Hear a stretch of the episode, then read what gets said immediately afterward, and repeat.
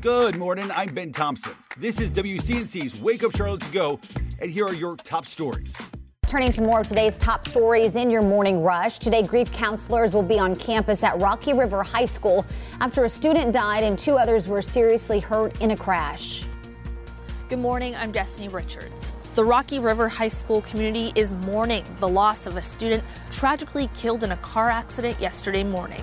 18 year old Jovany Escamilla Salinas died in a crash involving a tanker truck in Mint Hill. Two other students were injured and are in critical condition. CMS says grief counselors will be at the high school to offer support to students today. Rowan County deputies asking for new information about a decades old infant murder case.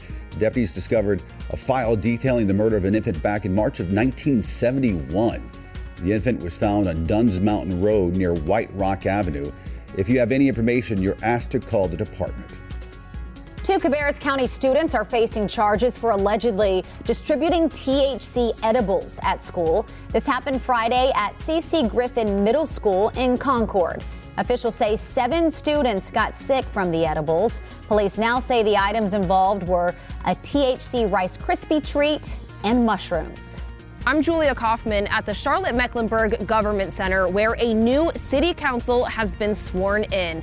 Members said goodbye to Mayor Pro Tem Braxton Winston and welcomed a new colleague, Tiawana Brown, who now represents District 3. They also voted to elect Dante Anderson, who represents District 1, as the new Mayor Pro Tem. Happening today, a big project could take another step forward. The Mecklenburg County Board of County Commissioners expected to vote on $20 million for Discovery Place Nature. The money would cover increased construction costs for that project. And that is it for your morning rush. As we get closer to the holidays, more people want to be home. And when it comes to work, they are logging on from home instead of going to the office. And these kinds of jobs are definitely more appealing these days. And scammers are trying to take advantage of that perfect job scenario. So Wake Up Charlotte's Megan Bragg is getting the facts on what you should look out for.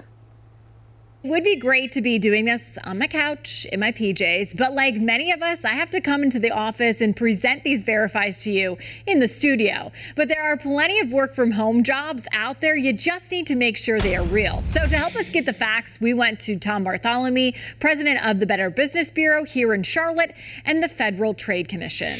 A Pew Research study found this year 35% of workers are remote. To find these jobs, many people take to websites that showcase job openings, but some open positions are just too good to be true. Unfortunately, that's really opened a door for scammers to take advantage of those situations at the same time. Bartholomew says it starts like any job posting. You apply, go through interviews, get the job, and that's where it all starts. The next thing you know, you're saying, okay, part of the hiring process, uh, we need to, to get your tax information. So we need your uh, social security number. The Federal Trade Commission says nannies, caregivers, virtual personal assistants, and mystery shoppers are just some of the job listing scammers like to put out there. The best thing to do to make sure a job listing is real, do your research.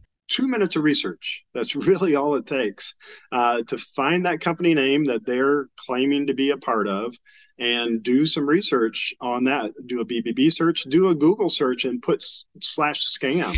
There are also government websites that post legit job listings. We have those listed on our website, WCNC.com. With your Verify Fact Check, I'm Megan Bragg. If you have something you would like verified, email us at verify at WCNC.com. Time now to connect the dots when we we make the news make sense. Everybody loves a Christmas tree, a real one, you know, but their, their size and their shape can often be unpredictable and they shed all those needles as well. Well, now researchers right here in North Carolina are working to create the perfect tree.